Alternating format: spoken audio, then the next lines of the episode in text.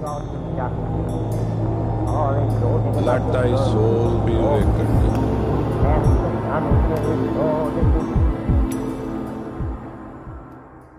All right. Welcome to The Mystical Artist. We are back. We may have to pause depending on the babysitter. Grandma's here. Grandma is here. She's walking Isaiah outside. So there may be a chance we have to go down and help her bring him in. I mean, nobody really needs to know that because we could just pause it and come back on. But yeah, we're just, sure. It's a little window into our lives. It's my mom is here with him.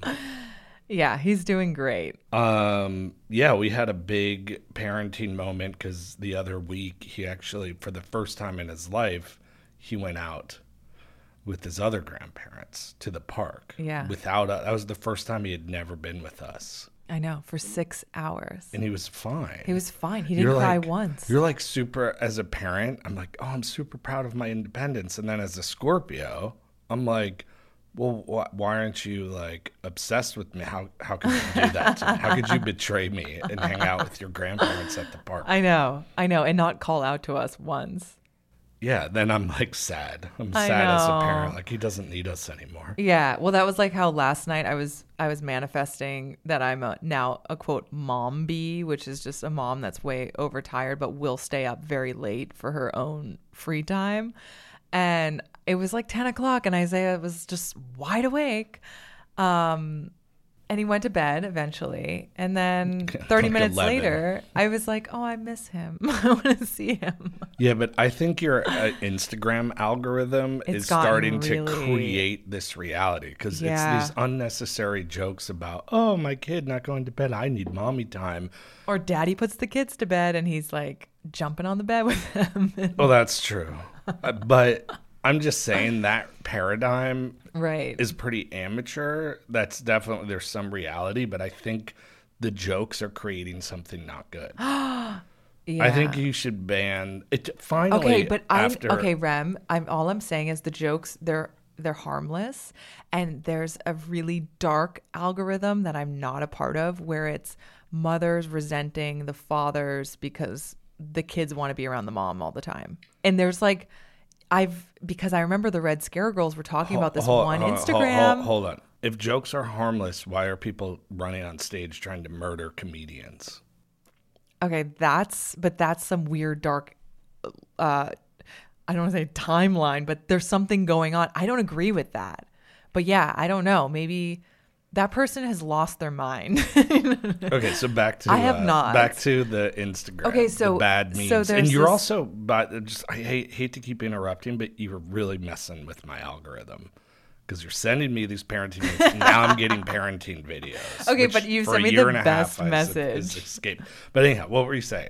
Okay, no. But when I send you that, you're like, you're actually ruining my end of the world algorithm is turning into parenting algorithm on Instagram. Yeah, but I hate. And I was like, I'm helping you. The flustered narrative. I am fine with end of the world scrolling. It's enjoyable to me. Right. Okay. But anyway, so there's this woman that creates cartoons, and then she'll vent about her husband. It's like, you know, the husband takes the kids for the weekend, and he's all flustered when he comes back, and she's like, now you know what it feels like. So I'm like, what is this weird marital dynamic that a ton of women are commenting, and they're like, oh yeah, that's what my husband does too. I'm like, dude, this is like grounds for like just this attitude alone. It doesn't feel very loving. It's what you you brought up a few podcasts ago, and I think it was from reading that book Feminism Without Progress or whatever, Against Progress. Yeah. Do you know who wrote that? Mary Harrington. But do this you? Notion, no, I didn't read it, but this notion, I'll let you read it, then give me a summary. I already read it, yeah. Like Anna Karenina. Oh, yeah. You can go through the 800 pages, and I just need a little synopsis. It's on my loose ends list to finish that, but yeah. But this notion, it's a society that that's been created to pit men and women against each other. Right. And that certainly is clearly coming into a marriage dynamic. Right. Well, and also I think the marriage dynamic where women are alone and the family is alone because it's not as common that you do have this like village of, you know, grandparents, aunts, uncles, like all living under the same roof or in the same town.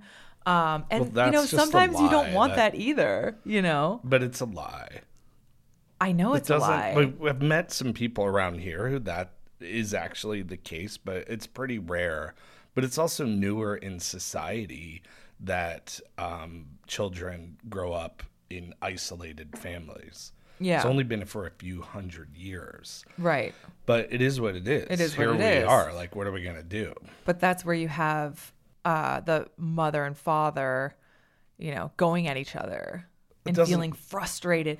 I'm not saying, I'm just saying that that's that narrative that was playing out. I don't know. I think it's rooted in systemic oppression of systems. It's the systemic oppression of systems. Well, it's the cis heteronormative white couple that blah blah blah. You know what I mean? You always have to identify the dynamic by race, gender, sexuality. Yeah, that's a pretty new phenomenon. That's a pretty new thought current and indoctrination, like that fucking ridiculous article you sent me on Substack. Yeah. That she was trying to shit all over momfluencers. Yes. But also, why did our neighbor send that to you? I don't know. Like the opening titles, like pretty white women and pretty white houses. I felt personally attacked. We have as a pretty white woman living in a pretty white house. I was like, what? I think that, you know, I think it's really funny because it is totally layered for going to this article. And it's a woman that wrote, she's a proclaimed feminist writing about, being motherhood in America. And her angle is looking at these accounts where you have the woman in the nap dress and she's blonde. What is a nap dress? It's basically one of those like sweet, flowy dresses that make women look like they're from an era. Or I guess men can wear that nap dress. Wait, I'm looking this up. Yeah. Well, it's just sort of like, it's kind of like a barefoot and pregnant type of dress. Like it could be a house dress. It could be something that you wear out in the field to do a photo shoot with your baby on your back. You know, it's basically just like the dress of your maternal dreams. That's what a nap dress is. Okay, but when I look up nap dress, there's a million different. It's just a dress. It looks like a dress. It's a normal like dress. Yeah. It looks like a. But for some reason, it's become the momfluencer dress. Looks like something Laura Ashley would have pumped out in the 80s or 90s or whenever. Yeah, so it's probably something like that. Actually, the nap dress cut does not look good on me. I've been looking for an Edwardian. I want something that looks like Pride and Prejudice. One of those kind of drapey dresses. But anyway, that cinches at the waist. This just looks like the whole like early millennial librarian hipster frumpy aesthetic. Yeah. It's kind of homely, actually. Yeah, yeah. Well, anyway, so the whole idea, the whole criticism of the momfluencer from the point of view of this writer is that you have this market. Women are capitalizing on the experience of motherhood, which is innately what this woman argues is that it's vulnerable, it's private, it's something that in a way should embody some sort of authenticity. But she sees that a lot of these women are staging scenes.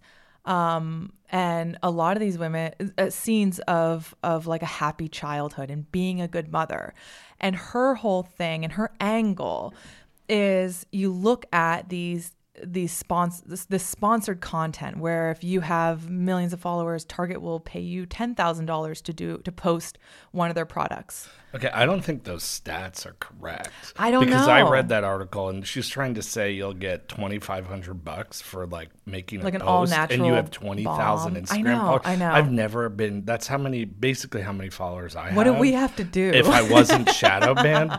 Like, if I could get $2,500 a post, I'd post 10 a month. I know. Well, we can get like, Baby Bomb. Yeah, like, I'm all about this. I think, and the idea is her whole philosophy. But I'm saying those stats just seem completely incorrect. Off. But she also looks at it from the perspective of a majority of these women that companies are reaching out to are white women with blonde hair, blue-eyed, they're skinny, they're in heteronormative relationships, and they're not posting anti-racist content. You can't like even very just, upset about it. Yeah, if you can't even just inherently be not like racist, you like have to. Everyone has to be a social justice warrior. You have to hate. That's like, yeah. But that's my whole thing a few episodes ago with these like, you know, virtue signals. Like end hate. Hate has no place here. How about this is a place of love? Yeah. Create love. What happened to pray for peace? What happened to the bumper stickers that say world peace? Now it's just like I support total annihilation of a world leader at the sacrifice and the hands. It's not funny. Right. At the hands of people just totally being obliterated, murdered, killed, children being killed. Now we're gonna have generations of trauma bound bullshit, and you're like, yeah, like the fucking Dallas Cowboys or something. That article was mostly excruciating, but really my core, first of all, she's shitting all over women that are monetizing motherhood. Like, so, and I do realize we're a little bit shitting all over this article, but we're not even mentioning it. But it just brings out a lot of interesting points that tie into teachings in the Aquarian Age to me. But like, what this mindset? Because first she tries to set it all up that it's like the antebellum South, like right? Everybody now is just inherently a slave owner. Like that. This is like her weird perspective. By the way, the writer is white, and every single with blonde hair, blue eyes. Yeah, every single every single person that liked the article is white. And the majority. At least their pictures. Yeah. And I'm also really bummed because I didn't know Substack also had this world of like just maniacal libtards. And they're like a weird agenda. But it's not even an agenda. She has it just had no point of view in my opinion. But she's like really grasping at straws. And I think that, like, what is the world she wants? Like, I hate when people try to shit on capitalism because someone learned how to monetize themselves. Right. I think that's such a beautiful thing. Well, but let's go a little deeper. She is a capitalist with her book, which is a monetization of criticizing momfluencers that monetize motherhood. Well, there's that too. But whenever, like, what is the programming to be like, oh, capitalism, like, what does she want? Does the authority, do we have to go back to what a corporation, like if we go back to the 90s or early 2000s when people were watching TV and commercials, right? Even though there's tons of YouTube commercials and there's advertising and marketing everywhere, what does she want? Or does she not want capitalism? Would she prefer that the government, that the state came in and said, no, this is the job you have to do to provide for the state because we provide for you?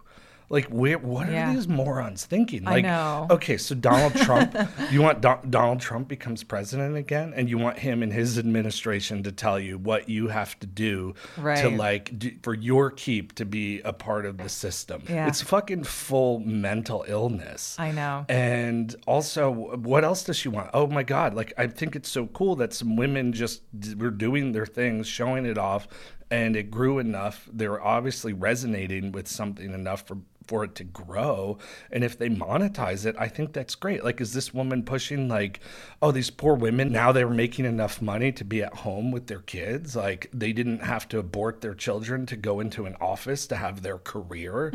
Just like that episode of and Just Like That, which we have to keep shitting on because it's been the most popular. Well, that's why people come back to listening to these episodes. And that woman, that character who, like, oh my God, she's gonna have it in her 50s or something. She's like pregnant, like really old too. No, there's no village because everyone's having kids at age 50 now. Yeah. And everybody's dead.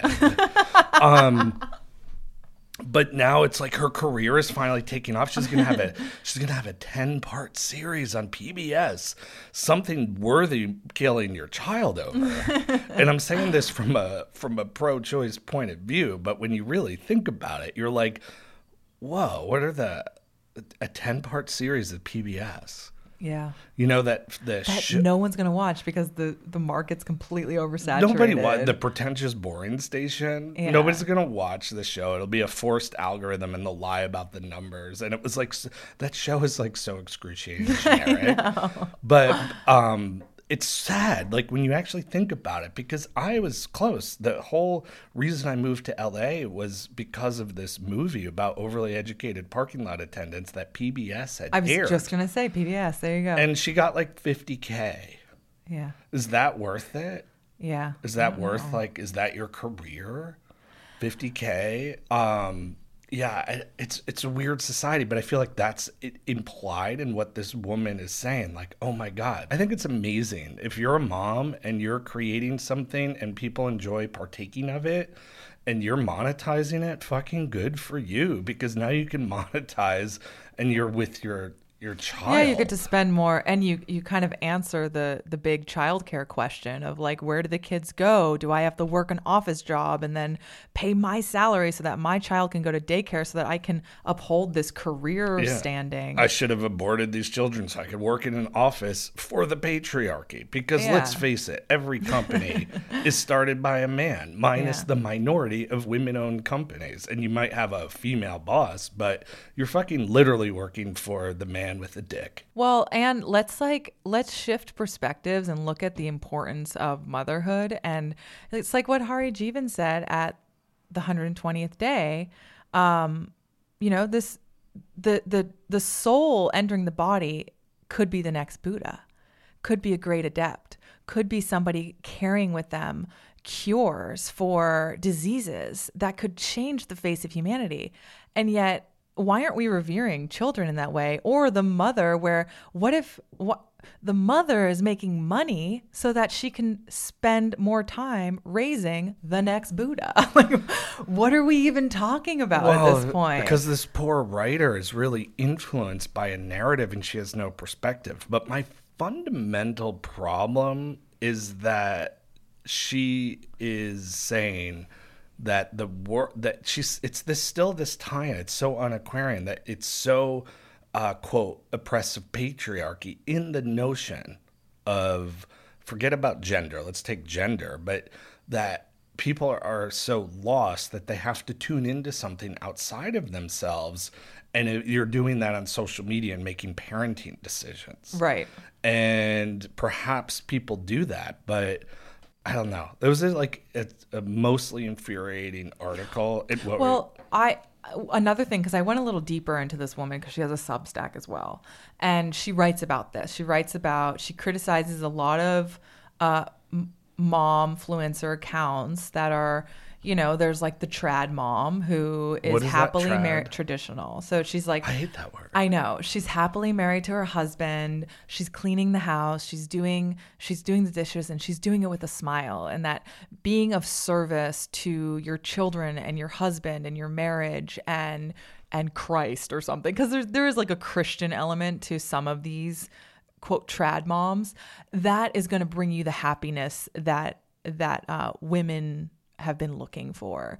And this woman, the writer, what if that did? I know. And I think in a way because her bigger picture is like, why aren't these women using their platforms to call out companies, that are abusing marginalized communities to create these products that now they're pushing on their pages? Or you mean like Nestle and formula in India and babies dying, things like that?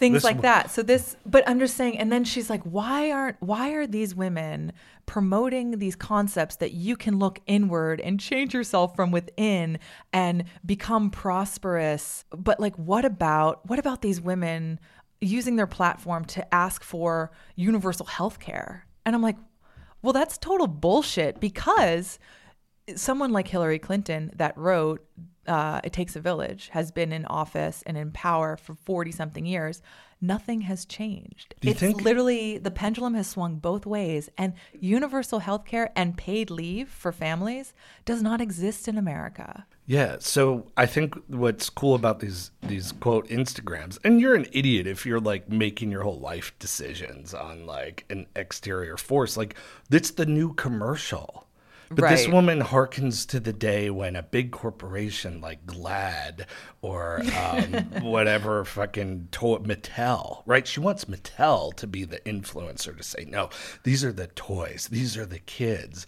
But also, I think it's very Aquarian that if you, the Aquarian Kundalini, the yogic teaching is, if you just share authentically something that you love, people will want to participate in that. And some people share it well and probably have a deeper love.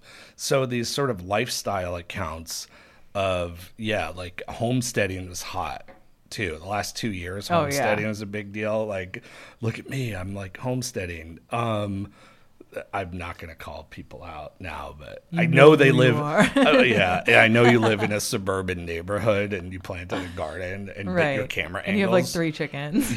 If that. But, you know, but I think people are actually getting more drawn to something, quote, traditional looks appealing that is like, whoa, back to nature. It's interesting how what was the original kind of back to nature hippie movement, where people have been smart enough, some level of back to nature, and are able to monetize it. But I feel like this writer, like she literally wants the patriarchy to tell you what to do. She really wants Mattel commercials to influence the decisions made. She wants Glad and Tide to tell you need sprinkled nuggets or whatever it is, because we started watching commercials again. Right, because we're still watching The Bear. And we're giving it. You are giving it. I'm just a passive, docile idiot going along with your ride here, Jeana. Well, yeah. Now I have a crush on the chef and on young Remington. But it's weird. Every commercial is for some sort of synthetic scent. I know. Now, is that like an algorithm? Does Hulu pick an algorithm and be like, these guys smell bad? They're using like natural soaps. I think the marketing or the advertising is picking out what people's greatest fears are, which is like smelling bad and being a walking aversion to other people. Well, it is a weird push though. Why it's aversion, like you can add now to your laundry little pellets that add more scent. I literally can't even walk through the regular like laundry soap aisle. I'll either start sneezing, I get a little lightheaded, and the stuff is just totally deadening all your sensitivity. Yeah. And your awareness. Talk about a killer of psychic ability.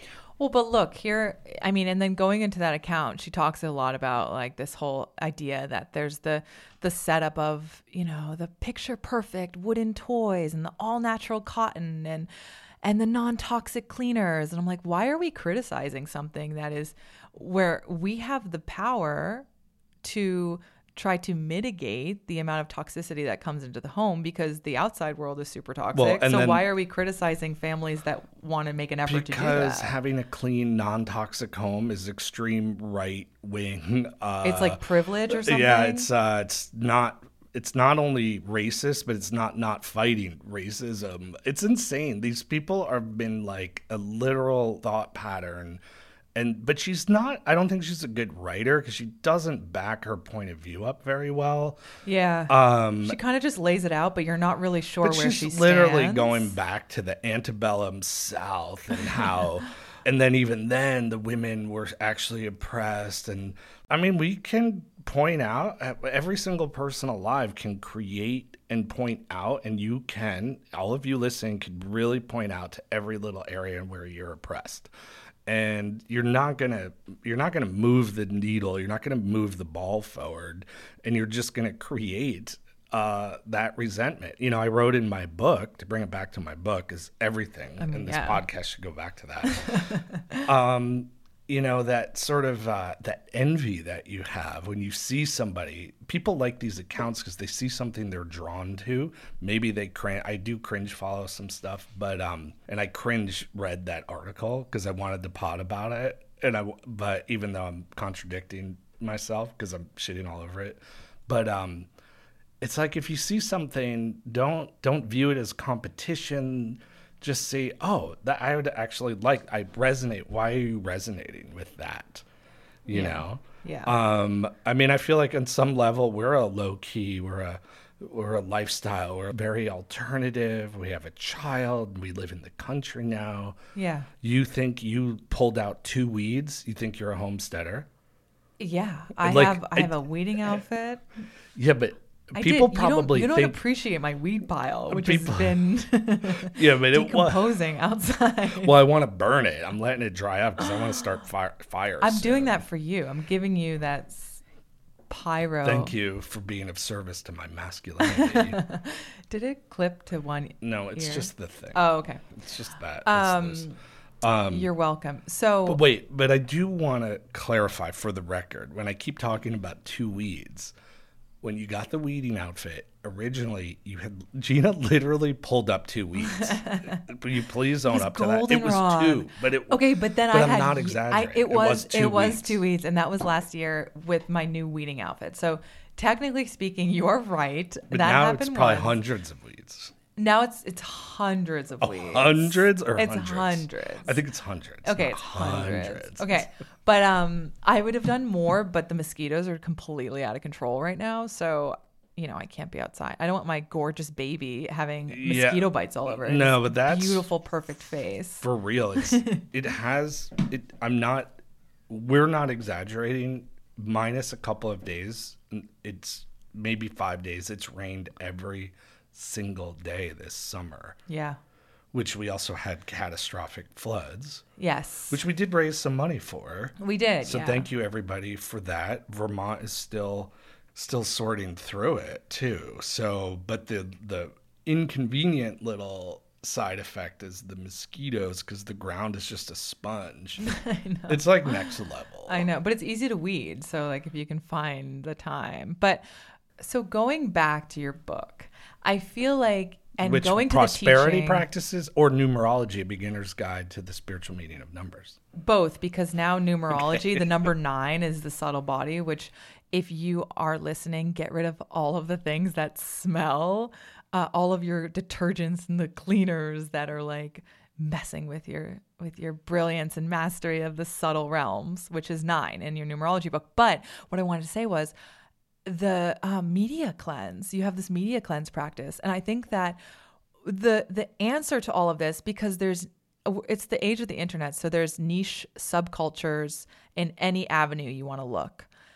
Which I think is awesome. Which is really cool. But you also have the power and the will, I think, to tune it out. Mute it, unfollow. You don't have to engage in this content and you don't have to criticize people that are inspired by it, because I follow accounts like she mentions Ballerina Farm. I think that woman is very impressive. I don't resonate with her aesthetically. I mean, I like her stove, which I guess is like $30,000, because she mentions that this woman has a $30,000 stove. Awesome. Good for her. And she has 7 kids. But I think... But Kim Kardashian's totally fine. But she's fine. Right? Yeah. Like, that's cool. Yeah. And she's, you know, she has surrogates and I'm just more interested in the brainwashing programming coming behind this writer, but continue. But I think, you know, for me, I follow her and I'm like, oh, this is just like, I like her photography. I'm also super aware that the medium of Instagram and the people that do well on Instagram are attractive. They take beautiful, aesthetically pleasing, well-framed photographs. That is what makes people gain followers. This writer, they have content that people envy, they admire, they're inspired by, they think is creative. So it's like, why attack the mother when you should be attacking Target? That's making these toxic products, or you should be attacking the medium of Instagram. But it's like, I also respect she has the right to have these opinions and the right to write about it. And I fully respect that. I don't. Full stop. I think that she has to get off Instagram and she has to go to TikTok, because TikTok is the land of unbeautiful people. It is like what I'd imagine the like darkest freak shows of like an 1890 freak show, like a circus freak show, right? Because the creepiest accounts just pop up. But she has to go on TikTok, because TikTok, it's not even. Oh, do you think that's coming through? Let's let everyone hear it. That's the train, because we have railroad tracks that cross our property. Yeah. Which sounds like it's coming through the house. No, it's not that loud. Nah. We've embraced it. It's actually pretty cool, because it doesn't even come that much, and it's short. But this one will be the longest one. I want to move out of this article. Get out of this. But there's too much time on that. But I'm more interested because it brought up a lot of teachings, in my opinion. And like I said earlier, it's like this is a really wonderful time in history to monetize yourself, to create something and get it out there. And not people that have some quote influence or influencers. There's so much lame generic basic stuff, like especially in the world of like life coaching and wellness, and it's like, please just put me to sleep. I don't consume it. But you know, I thought that was such a profound teaching when I did a teacher's training, just in the concept of teaching a set and a meditation you like. And it was, what are you going to teach for your class? And it was like, well, teach a set you love, teach a meditation you love. And then, because worst case scenario, at least one person's going to get something out of it, and it's you. Yeah, I love that. But I think we should come back to this, whether you're trying to monetize it. Look at, everyone listening, like look at the things that you partake of that you really enjoy. And I think a lot of times you could realize you just enjoy that person's enjoyment or experience, right? Like I wrote in the book, like fall in love with the life you have, and you'll start living a life you love. And then that changes the frequency and all these other things show up. But there's some also figuring out, like, what do you love? And it doesn't have to come down to, oh, here's the thing you love to do the most, and now let's monetize it. But people want to be a part of sincere journeys. Yeah. It's like I was watching those YouTube videos of a guy who loves cigarettes. Oh, my God. And he was just like a smooth talker. He was a little effeminate. And he looked poor. And I don't smoke cigarettes, and I don't encourage smoking cigarettes, but I was fascinated by how I'd watch these videos based on him sharing his joy for cigarettes. Right. And he would review cigarettes. And I thought that was powerful because it felt really sincere. Right. And he's a death peddler. Well, yeah. I mean, I going back to doing what you love, I think even in the creative process, when you're in the container of making something before it goes out, I mean, I've experienced this with what I'm working on for the Mother project. Now this is the Mother episode, but I noticed that for me, the answer of who is this for it's for me. Like I love the way this sounds. I love the people that are contributing. I want to hear their perspectives. And going back to like doing what you love, I think that energy comes through when you're not concerned about, well, how is this going to be? How can I commodify this? Like in the process of creation, or like who's going to really like this? How can I get on Conan O'Brien with this? I think Conan O'Brien. What year are you living in? Conan. How can I get on? Who was the first guy? Rosie O'Donnell. Johnny Carson. How can I get on Johnny Carson show with this? I got a new idea. I got a great product, and I gotta get on Johnny Carson. How can I get on the Phil Montgomery show? Is it Phil Montgomery? Oh, I don't even. No. What's Donahue. Phil Donahue. Who's Phil Montgomery? I don't know. Anyway, but he was a racist for sure. But anyway, I'm just thinking, like, going back to what you're saying, and just as in the creative process, I think it's really important to do things for you that resonate with you, because once you start to look outside of yourself and the outside world and say, who is this for? It, you know, if it's not even for you, like, yeah. For me, I'm like, well, I enjoy listening to it. So that it's like going back to the teaching. Well, I love this teaching, so I'm having an experience of it. And then hopefully that trickles out and ripples out and people also like it. But yeah, and that's where, like, I mean, you know, I think there's another good teaching, though, is the prosperity. This is not really per se in my book. Maybe I'll do book 2. This is a yogic teaching, like, be a specialist. Oh, I like that. Right. So that's something that's very monetized. You can, that's monetizable. Is that mm-hmm. a word? Yeah. But I like this notion. I guess in a way it's in my book as far as doing everything with excellence. But what are you a specialist in? It's like we met that guy and he wants to be an influencer and he overheard us talking because I was like $2,500 for 20,000 followers. Like, no way. And he's like, what, are you guys content creators? Oh my God. Really, I didn't know how cringe the term content creator is until someone asks you if you are. Yeah. And he wants to do that. But if you want to be a content creator, though, the point, it's not even about him. That was just a funny interaction. He was a sweet guy, and his kids were very sweet. But what do you specialize? Because I want to follow the journey of someone who's also a specialist, and you often do that with things that you like. It's like, I mean, wasn't it a great joy to watch Saddam Hussein? He loved being a dictator. And it just was great TV. Yeah. Great wartime TV. But I think that guy, like, he's got to figure out what is he genuinely specialized in. And sometimes it may be the love of things you can watch. I don't know. Like, there's so much out there that you can just find stuff that's interesting. And I literally wasted probably a good hour of my life if I combine in all these little cigarette smoking videos.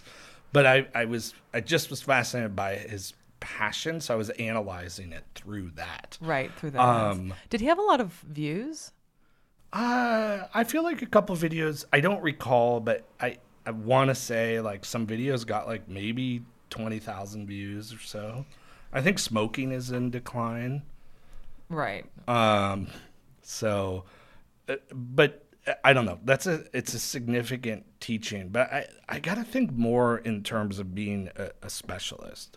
Well, and I think going into like YouTube realm and just being a specialist of what you do and sharing your experience and your knowledge is that it gives people, it empowers people to also buy a ton of different tobacco blends. Or let's bring it to something healthier, like home improvement. Like home improvement, it empowers people to be like, hey, I built this shelf because I looked up multiple YouTube videos, or I excavated my front yard because I rented this excavator machine that looks awesome.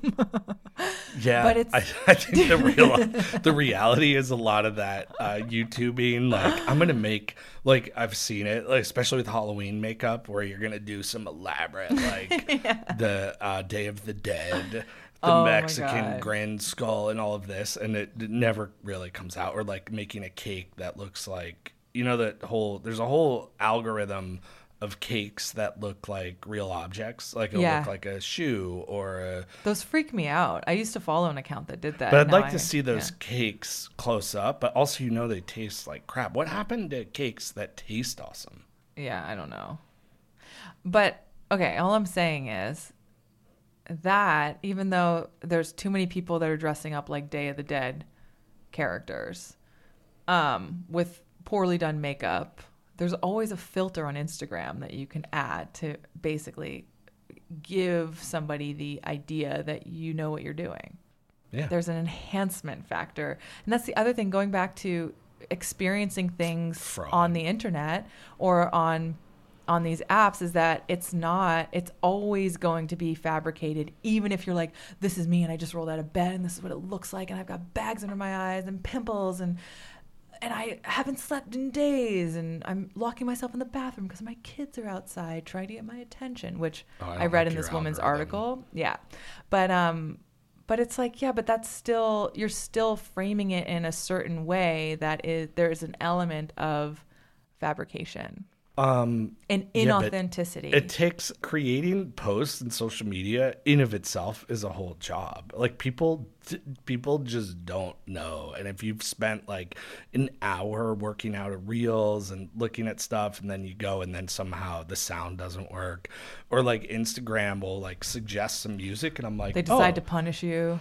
Yeah, it'll be like, oh, well, the copyrights of that music aren't allowed in certain areas. I'm like, well, why did you suggest this song that I actually like? And like, because you're talking about chemtrails, we want to ruin, we want to ruin this for you. I know that at least like the last reels I made for the podcast, I got like, I don't know, maybe 15,000 views, and then I was tempted to delete chemtrails, but I'm pretty sure it's chemtrails, which are real.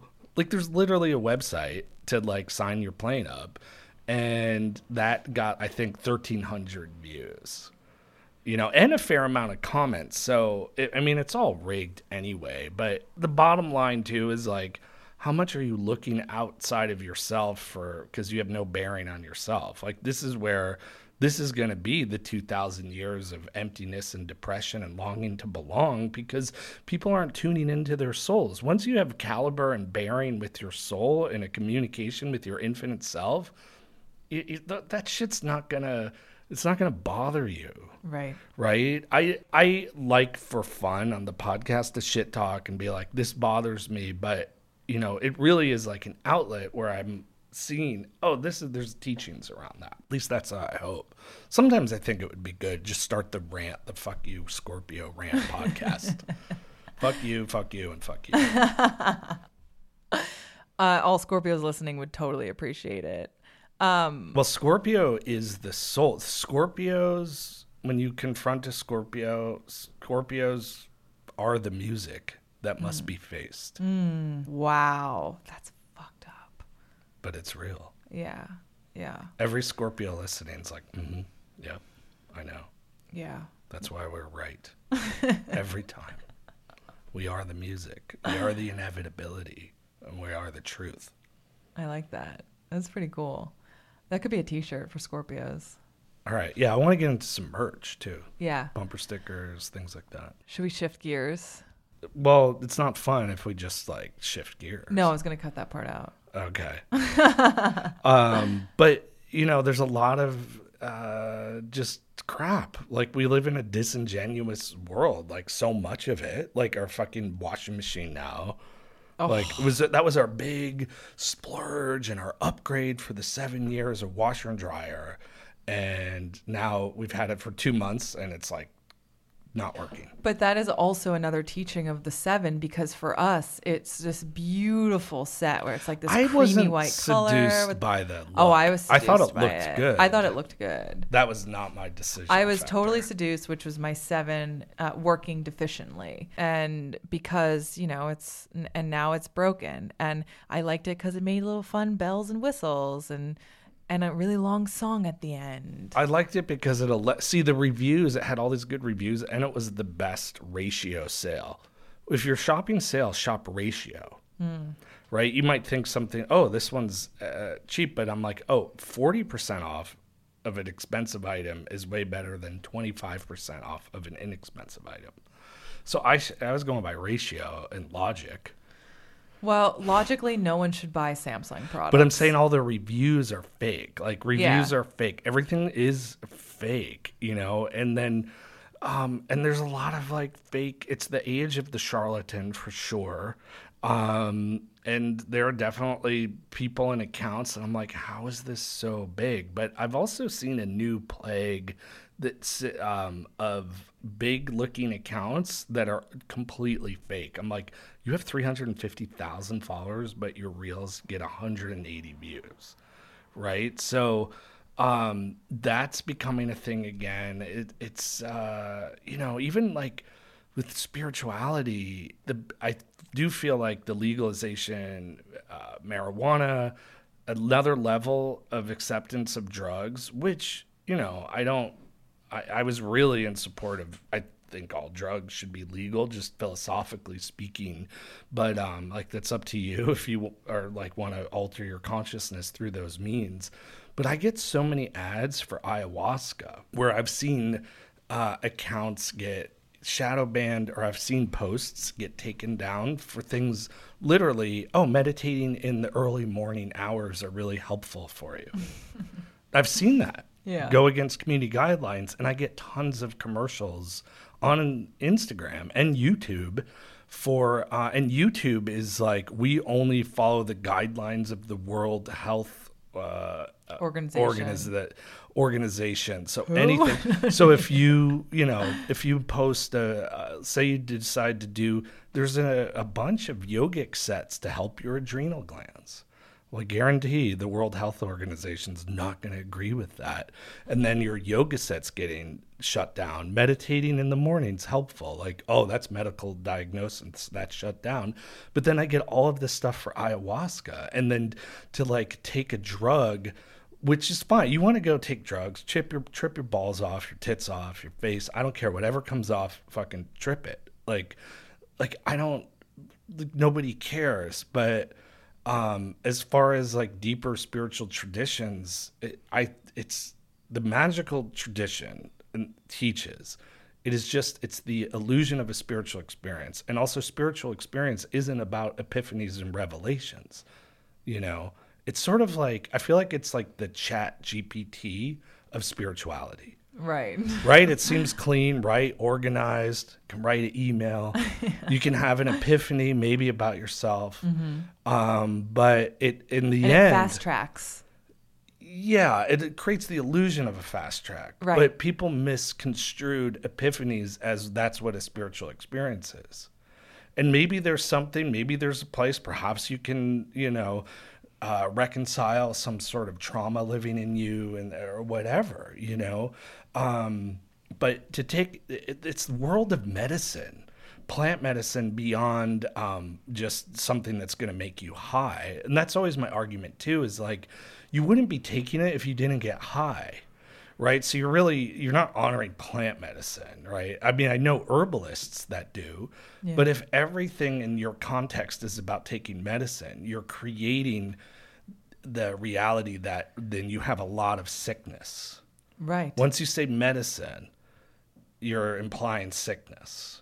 And there are times, and we do live in a sick world, you know, and I was taught even in magic, a crazy deep psychedelic experience, perhaps that is helpful in the sense that, hey, it opened up. If you're such a dullard, right?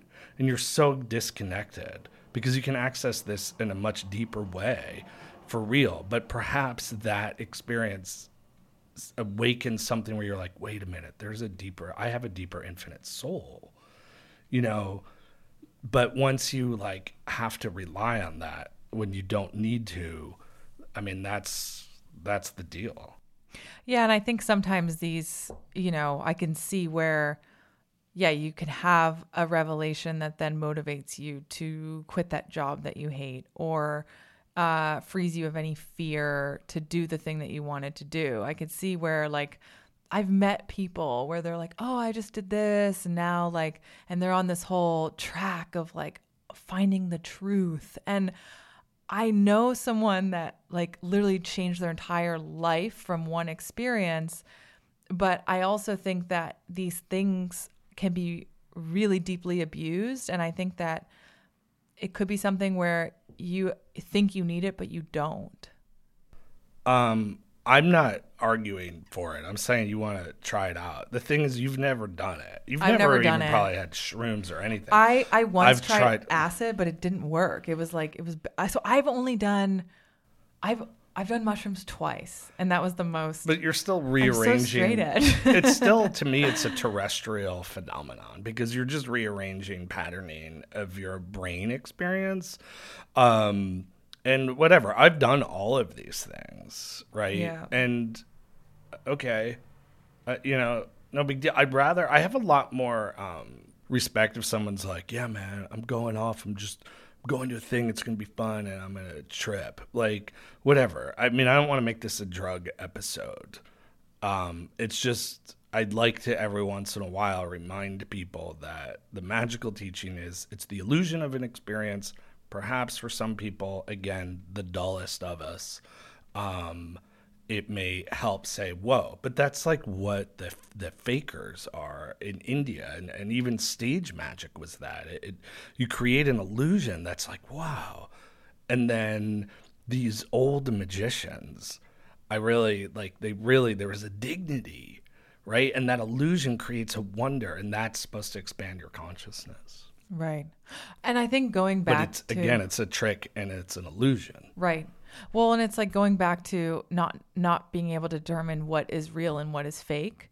And I think that like it makes complete sense that a drug, plant medicine like ayahuasca, is becoming so popular because we kind of are in this threshold of we're like straddling two realities, and a lot of people are like they're stuck in this misunderstanding of what is real and what is fake. They can't see it. And I think that that's going to be another problem of the Aquarian Age. And it's sort of like the dark side of it, because basically with what's happening with technology is that people are going to be lost in different realms of what is real and what is fake. And I think that even having certain psychedelic experiences, I could see where it's like that notion of having like, I always heard these stories of, oh, that person had a bad trip and they never got out of their bad trip. And that was the scariest story I'd ever heard. But I feel like a lot of people are having bad trips with or without plant medicine because we're not sure. There's so many illusions in front of us. Look, man, don't eat the brown acid, Gina, all right? There's a lot of illusion, and there always has been. If you read old religious and spiritual texts in almost all traditions, it always goes on about this sort of illusion of the world that we live in, the Maya, or that's a great example. I mean, it's just the movie The Matrix, that's the Magus Guard, right? The Magus Guard would be technology, it's Mercury, but the magical teaching is the magician is the master of illusion. And so to the simpletons, that's like, oh, they're making little tricks and little puffs and magic and look over here, but I'm actually doing this. What it really means is that we live in this world with a lot of illusions and a lot of disconnect, right? Original sin is like some disconnect. And or you're here and burning off karma, but we live in a world of illusions, and we're able to be a master of that. We're able to rise above the illusions, right? And so we adapt, and we're light on our consciousness, and we move, and it's mercurial, and that's the deeper teaching. But I do think that the heavy drug thing always comes with this sort of shadow side where we have. And I've noticed over the last few years where a lot of people have been turning to like more things, some level of consciousness awakening. I feel like, the stuff that I do that is now the stuff we do is grown because people are looking and longing for that. But it seems like there have always been times where then the drugs come in as a way to take that down, right? So it'd just be great if you could just pop a thing. You could Amazon Prime it, pop a thing, whatever it is, right?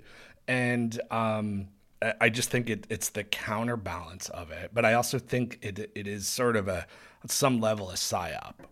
I mean, they literally have like mushroom tripping psychedelic rooms at the World Economic Forum. No. Yeah. Like, talk about a bad trip. Yeah. So if they're like, you got to question anything they promote means you need to not do it immediately. Yeah. Like literally it's there. I mean, I was looking at it. That's so cringe though. I was also listening to like, they're talking about transparency, right? Which was like, that's very Aquarian. At the World Economic Forum they are? Yeah, that Klaus Schwab guy. Oh, yeah. Right? And but now it's like, Lord. In the future, it's like everybody will be transparent. Like that's some utopian creep nightmare.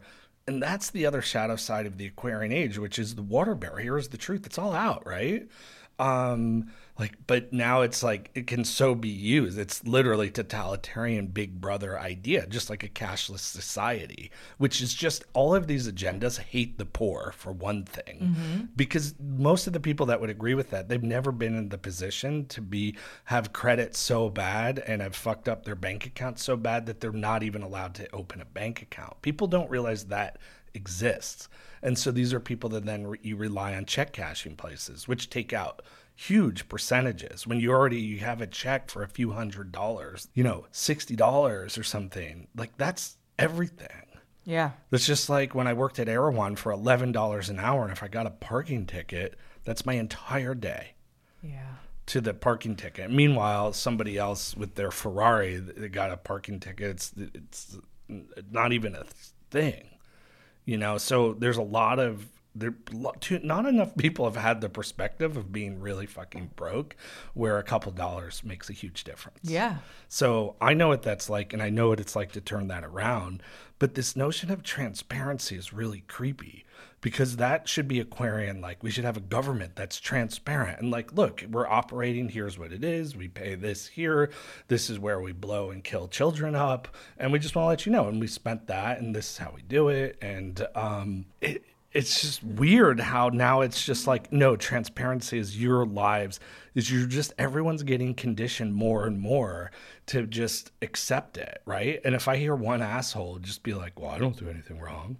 Like, that's insane, because worst. First of all, there's a whole narrative. Oh, I want a homestead, or I love natural products in my house. And that's like literally right-wing extremists. There was an article, I almost sent it to you, but then I was like, oh, I don't want you spiraling out. Was why the right wing hates seed oils. And then there's a New York Times. On, Rolling Stone. That's owned by like a CIA guy. Rolling Stones. Yeah. So it's just these narratives are spun. People fall for it because unfortunately, most of humanity doesn't have a bearing with their infinite soul. They're not grounded in that. They don't even access that, even for like maybe a couple minutes a month would be nice. Yeah. Right. So it's this fight of authority. And whether you're getting it from Instagram, like this woman who's like, these people are looking at Instagram and making lifestyle decisions to use natural fabric, which is racist. Natural living is racist. Like, that's her basic perspective as like just a dumpy white person. But the transparency thing really gets under my skin. Yeah, I mean, accused. Somebody was like, well, you don't want people thinking you're a Luddite. I'm like, the Aquarian age of like all of a sudden all of your privacy is given away, which is what's happening. Our phones are out on this table. And what about AirPods? You said that to me, right? About the brainwaves, that you can track brainwaves. According to this, yeah. But if they're probably sharing that now, like everything you look at something, it's responding to your emotional reactions, right? But that's another thing to get to a world of full transparency, where you have people who are listening to music or taking phone calls with AirPods in, and some people don't even take them out all day because they can't feel them. And now these AirPods are tracking their brainwaves so that they know exactly what they can read the brainwave signals to They're see like, what that person's thinking. He's jerking off right now. Yeah, but I'm just, like they can see, oh, he's happy or he's thinking about this. Or, I mean, I'll think about something and I'm like, I did not say, this was a couple years ago, I was thinking about Sun Potion, and I was like, oh, I might get Hishuwu, that Sun Potion brand makes. Sun Potion, right? They don't sponsor us. So. They don't sponsor us, but they should. But I was thinking about getting that, and I thought about it to myself. And this is actually when I was wearing AirPods. And I get an ad for Sun Potion, and it's probably from that. They've probably reading your been scan. They probably is. I'm sure of it. There's a vibrational frequency of Sun Potion on some level. I bet you. Ren, there's technology to hear to record sounds in inanimate objects. You talk about it in your book. It's in my book, Numerology: A Beginner's Guide to the Spiritual Meaning of Numbers, written by Remington. It's in prosperity practices too. Your word lives on. The power of the word. But people are so dull to sensitive frequencies And yet the Aquarian Age is going to bring in sensitive frequencies at a new level. But anybody who's been around alternative health for a few minutes should know about all of this, like a Rife machine, sensitive imago, that they use all these frequencies. This is why I'll never do a DNA test, is because I know that there is equipment out there, even from as early as the 80s and 90s, where through the vibration of your DNA, that can be altered from afar, right? And so you can listen, and if you're listening, you're like, that's crazy, a conspiracy thought, you're allowed to have that belief. But I've never, for now, I'm not going to give DNA. And it's not even like being paranoid. It's because that it is like, it's an auric link, and it's an energetic link of subtle energies. But unfortunately, dullard is the word of the day. People aren't attuned to how deep and how subtle these frequencies are. There are, and science knows this. I mean, they've literally proved in its fascinating experiments at MIT how just the simple word lives on in inanimate objects. That's why they're advertising for those pellets that make your clothes smell more synthetic. Actually, that's actually a really good point, Gina. Thank you. Because it just dulls your sensitivity, right? Yeah, it's like, let's just smother your consciousness in cement. And I'll tell you, alcohol does it, drugs do that. You're closing your consciousness off, even if you're creating an illusion of like, whoa, man, I had an epiphany. Right. Epiphanies are not spirituality.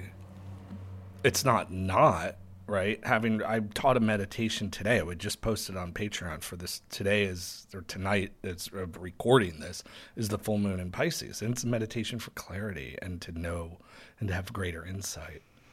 But look for these tools that help you get in touch, and be aware of what is cutting off your psyche. But it is an attack of the subtle body, back to the 9, which is also in my book. Yeah.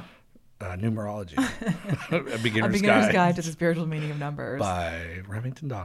And that is 9. Also, we are recording this in a Pisces moon. Pisces is very sensitive, but I'm just saying, for the record, I'm not going to do a DNA test. I don't need to know how Jewish I am, which Judaism actually shows up in DNA tests. Judaism is a religion. Which would show up for you. Does Catholicism show up? I don't know. I'm not going to get into this, but I'm just saying I think it's interesting that does show up in a DNA test, and it would show up in yours because your grandmother, Grandma Shirley, is from Odessa, which was Russia at the time of the time of her birth. But I think it's a war on subtlety, which also means the good news is the subtle powers are becoming. It's like the veil is thinner, and our ability to access it now is easier. So don't let these little things throw you off. A little bit goes a long way now, and we really can create change. And that's the fundamental precept of magical prosperity, is you're changing your vibe, and that vibe, it just maneuvers in a subtle way and attracts better opportunities. So even when a lot of conflict is in your life, often it's something emanating from you. Yeah. You know? Well, I notice for me... And don't blame yourself for but work on your vibe. No, but seriously, when my vibe is like totally off... Well, you're a woman. When I have a total shit vibe... Amplified 16 times. No, but when you're a woman and you have a child, you realize that when your vibe is off, your child is literally spiraling in that negative... magnetism, because I'll wake up and if I don't have my usual routine of like not looking at any technology, slowly getting up, my grand rising. And you were like, did you post on Facebook? I was up for 5 minutes. I'm like, I thought you'd been up for like a couple hours.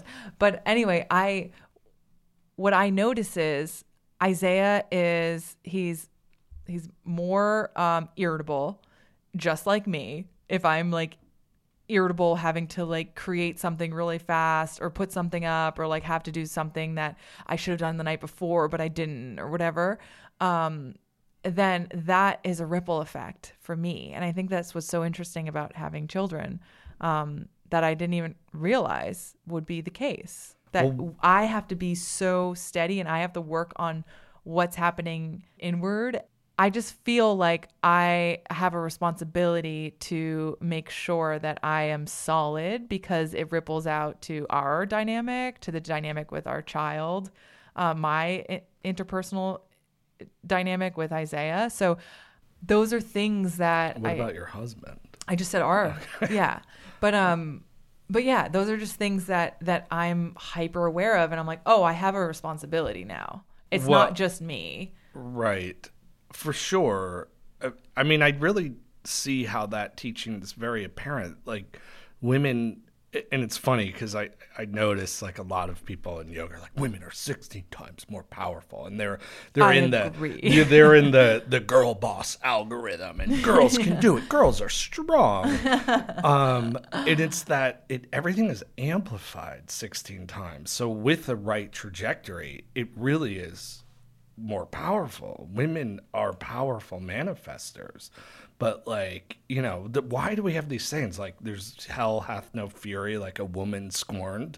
Well, that's a pissed off woman who's amplifying everything at another level. Yeah. So be aware. Who probably just told you that she's fine. Yeah, exactly. She's fine. That's your epitaph. I'm fine. Fine. Yeah, it's fine. I'm fine. I think that would be hilarious. I think that would be hilarious on a gravestone. Yeah. It's fine. Full commitment. That would actually be really funny. It's a smart gravestone. Yeah, it is. It's fine. So yeah, women are that powerful and it amplifies. But this is where we've seen in the realm of planet Earth a lot of attacks, prejudice, a lot of problems. It's everyone's like triggered. It's because people aren't aware of the subtlety, and women. For the, you know, as a man, I feel I'm quite sensitive, but there's another layer, I believe, of ability. And so the more we live in a world that we are cut off from the subtle realm realities, at the same token, there are people that get so subtle that like one little, oh my God, I had a grain of quinoa. Now my digestion and my aura, now I got to cleanse it. I'm like, shut the fuck up. Right. So that's like, that's subtlety. Right. I even say like the number 9, which is the number of subtlety, is like, you could take it to this ridiculous realm. Right. Like you have to be subtle and aware of it and also be powerful and not affected. So you need a big fucking aura. But Jeana, you're a powerful manifester. Yeah. Yeah, but it's your energy guides so much. I know, and I'm more aware of it when I'm actually tuned in to just, I guess what I want to actually get to is, and what you talking about, like this amplification and this magnitude that women have. I think that that's why women should be more, I think we should support, and going back to mothers, women need to be more supported in society. I agree. And we need to be, I think there is a level of protect women and children with war, protect these women and children. What are we doing? Why are we hanging flags because we're picking a side between two countries in a proxy war?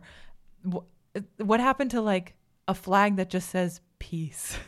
You know what I mean? Like, I just think that they're the most, women are very powerful, but they're also part of the most vulnerable in our society because women are watching over children. Well, and we're not, in the modern world, we're not encouraging men or people to, like, step up to the plate, right? I think you were telling me, it's interesting, though, because you were reading that statistic, which, who knows, all statistics are probably bullshit, but that men are happier now. Mm-hmm. And we were kind of riffing on it, like, yeah, in a way, there's a lot less responsibility. Right. Like how many, I bet every single person listening either has an extended relative or someone they know from somewhere born between the 1900s and the 60s where the father had a bunch of kids and then just walked away from the family. Yeah, happened to my grandmother. Yeah, exactly. Walked and never out on to 9 be found. Kids. Yeah, because he was 2 towns over and started a whole new family, but never to be found. Yeah, do you know that's what I mean? You could go 2 towns over and be like, all right, we don't know what happened to Jimmy. I'm in Milford or wherever. Yeah.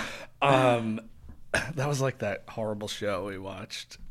Which one? We watched so many. What are you talking about? Working Moms? That one? No, that one was really bad. Oh, wait. You mean about, oh my God, what is that one called? And there was like a serial killer lady who was killing men. And then they just crossed the bridge. Carnival. Oh, God. I don't even know what that's called. Yeah, but this woman, she like moves. Why do we waste our time? We were just out of shows. There's no good shows. This is why all the writers. Why do we read books? This is why all the writers need to be, all the Hollywood writers need to be fired because there's too much shit, and it comes down to a good show has to start with good writing, period. Right. And I'm like, too many shows went off the rails. That was one of them. But I thought, I was like, it's 2021 or whatever. We watched that show. You can't just move one town over and never be seen again. Yeah. It's like there's so many films like Kramer versus Kramer that cannot, that story exists in the 70s. Where a mother runs away from her child, from her leaves, abandons her husband, Dustin Hoffman, and their little boy, and Meryl Streep's the mom. This is like her first Academy Award win for Best Supporting Actress. And he brings her to court. He can't find her. He's calling all of her relatives. No one knows where she is. She just literally left and dropped off the map. And you could do that. But now, there's no way you can figure that out. Yeah, it's definitely a lot harder. People can track you with credit cards and transparency. Yeah. It's just easy to track, you know? Yeah, so that show, a lot of bad shows. So, yeah, you know what? I'm done with the writer's strike. Like, write good stuff. Write good stuff. Writer's strike. Yeah. Yeah, but the more I thought about it after being like, you know, I think I side with the writers. And I'm like, wait, there's just too much. Remember Ozark? Talk about going off the damn rails. My God. Man in High Castle, I was like, whoa, this is actually going to be great. Wow. Interdimensional Nazi timeline invaders. Yeah. Those Japanese actors were on point, too. Yeah. And then that one actor who played, like, the main Nazi guy, John Smith. What the hell? His name was John Smith in it, but that actor's great. Yes, there were some really top-notch actors, which they just have to honor the script. So I feel bad for these good actors that get involved in bad writing. So, writers, you're out. It's abusive, actually, to the craft. Yeah, even Ozark, that's an abusive show because Jason Bateman. Jason Bateman, I think, is a great actor. His delivery, he's a good director, neuroses, too. I'm a fan, and based on talent. Jason Bateman plays Jason Bateman. But that show, the plots just went ridiculous. I was like, this is insane. Yeah. This show is insane. And people were literally like, it was COVID, you know? I don't know if COVID's everything. I should look back at that astrology. Was everything retrograde? Because people are like, oh, this is so good. Tiger King. Oh, yeah, Tiger King. Yeah. Well, they did a second season of Tiger King, which didn't take off because people were less quarantined. And then there was a whole little sub-Tiger King where I actually knew everybody in it because they were interviewing that Doc Antle guy who was a part of extended to the ashram that I grew up on. Oh, yeah. But it pisses me off because, like, ashrams are kind of open, right? So it's like he doesn't represent anything to do with these teachings. Yeah. But I know his kids and stuff. Like, I know these people. So it was that came out late because people were already done, like Me Too movement that ended fast, and Johnny Depp really ended it. Yeah. Or did Amber Heard end it?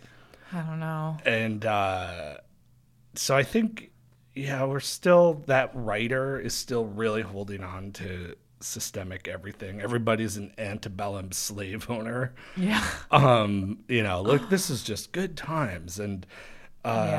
So I think David Mamet is who really opened our eyes to the obligatory scene. And then you start to really break down where they're like, you know what? We want Jason Bateman to have a nomination this year. So we're going to give him this really long monologue. Yeah, well, the bear that you're holding on to. Yeah. And a lot of our listeners are like, please stick it out. But that fucking, how do you just change the tone, the direction, the camera angles, everything? And the dialogue in one episode, it just went bloop.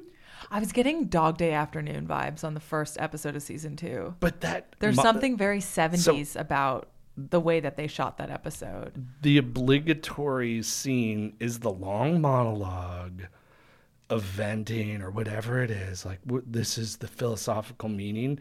And it's to get an Emmy or an Oscar or a Golden Globe or whatever. And that character, the main character, is in like an Al-Anon meeting. I hate seeing 12-step in entertainment as well.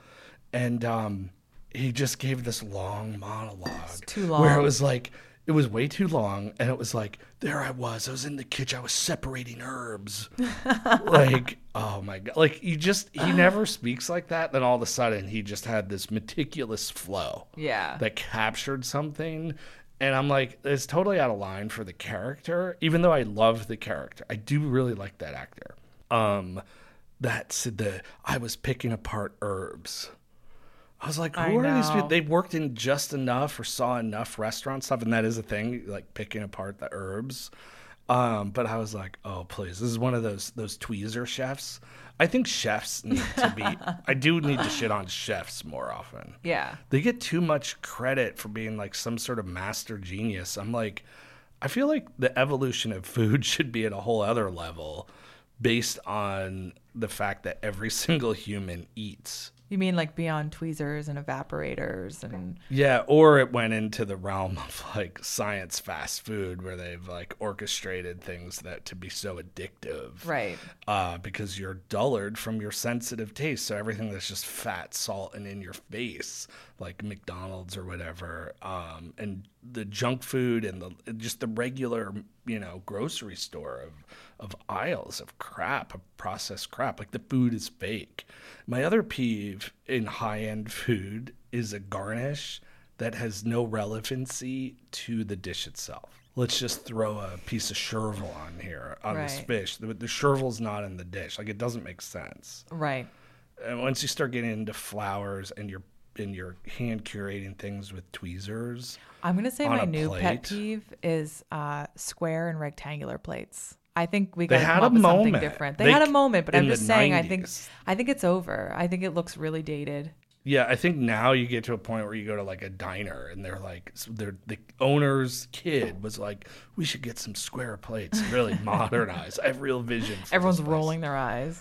The guy works here for a week and now he's got all these big ideas. I've worked with a lot of chefs and some are very good, like very talented, but it's a funny, I think that it is dying, that like Top Chef, really a lot of people, I think it's your generation, a lot of people grew up like idolizing one to become chefs. Mm-hmm. It's a bummer.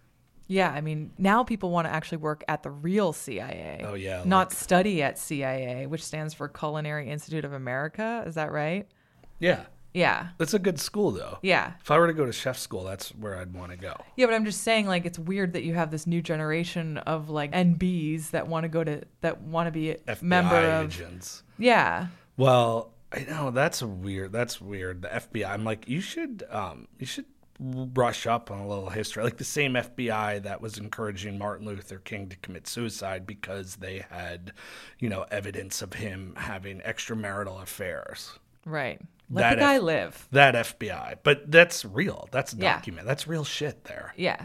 And people are like, the FBI, yeah, war, yeah, big pharma, yeah, Raytheon, yeah. Seed oils, yeah. Like the New York Times literally wrote an article about how healthy canola oil is. Well, I can't say health food stores now have been, everyone is totally psyoped. Like that, if you want to go and put your mask back on, just go into a health food store almost anywhere in America. Or a local bookstore. Yeah, bookstores, which sell my books. All local bookstores, please sell Prosperity Practices, Harnessing the Power of Positive Thinking to Get the Life You Want, and Numerology, A Beginner's Guide to the Spiritual Meaning of Numbers. Should we end it? Sure. Well, this show is brought to you by my Patreon. Yes. There is so much good content on there now. Also, by the time this episode's dropped, I'm doing a free community prosperity meditation on the what day? Monday, September 4th at 1:30 p.m. Eastern. Eastern time. Yeah. Because right at 2:04 there's a big prosperity aspect, and I want to go through the threshold of that prosperity with a very aligned meditation for that astrology.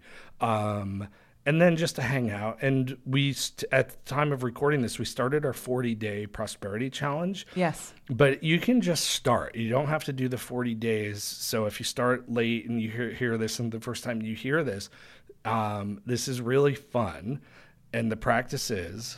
Okay, so it's lose the loose ends. So we're tying up loose ends. So it's 40 days. You make a list of all the things that are weighing heavy on you at night before you go to bed, and you're like, I really got to take care of that paperwork. Or any time of the day. Or any time of the day. And it doesn't even have to be heavy. Yeah. And you just start going down the list and crossing those things off. I've already done like 3 things, and we did this practice last year, and I have some things that we didn't take care of that I'm like, all right, it's going this time. Yeah, that list, it's a list that like feels like it never gets... that hang from the wall that the previous owners were... They've mounted speakers on. Yeah. So beyond... this is a quote. I want those gone. This is a quote from my book, though. Beyond its obvious practicality, taking the time to write down and look at everything that is taking up space in your head or keeping you up at night will liberate you. This is accountability gold. And yeah, so it is. Those little things you don't realize until you start like getting this list done, how much has been weighing on you. Even it's like the littlest things. But what's amazing is like the littlest change. Like I finally fixed that silverware drawer last year. Oh yeah. And I'm like, whoa, my God, I'm a liberated soul. This my incarnational purpose is done. I've absolved all karma. Like that's how I felt. I felt that free. And then I just had a great day. Yeah. You know, I'm still happy about it. So anyhow, yeah, just get the list. And just, you know, every day, you don't have to do 40 things. It's just that every day address something. And some of these may be really big. Maybe you have a company that you've been wanting to start, or you need to fundraise, or I put in the book, it could be as small as like, what did I say? Like fixing a screw in like the drawer because of the silverware drawer, because that was my experience, or organizing a class action lawsuit against your government for crimes against humanity. Oh, yeah, that's that chapter. And the editor took that out and changed it to lawsuit. And I wrote back and I said, you know, I did mean that as a joke. Yeah. And then they left it back in. Yeah, so it's in the book, but it's also a jab. Perhaps some government should be sued for crimes against humanity. Yeah. Do you have any big things? For my list, I can't reveal. I got to make my first. Okay. Yes. I have 2 things. One, today, because we're starting, I'm making the list and I always count that as one of the things to check off. Yeah. Number 2, get my shit together. So that's my big thing. Well, there you go. Get my life together. I love it. But check out the Patreon. There is a lot of good content, and we're doing that community deal, and we got a lot of new things in the works. And please give us a 5-star review, because this really helps the algorithm, and we really want to build the pod up more, because it's one of the things I think we love the most. Agreed. So please just help us with that, even if you hate us. Like, there's no point in bad reviews. Right. Like, let somebody create what stuff that other people like to partake of. Let thy soul be reckoned.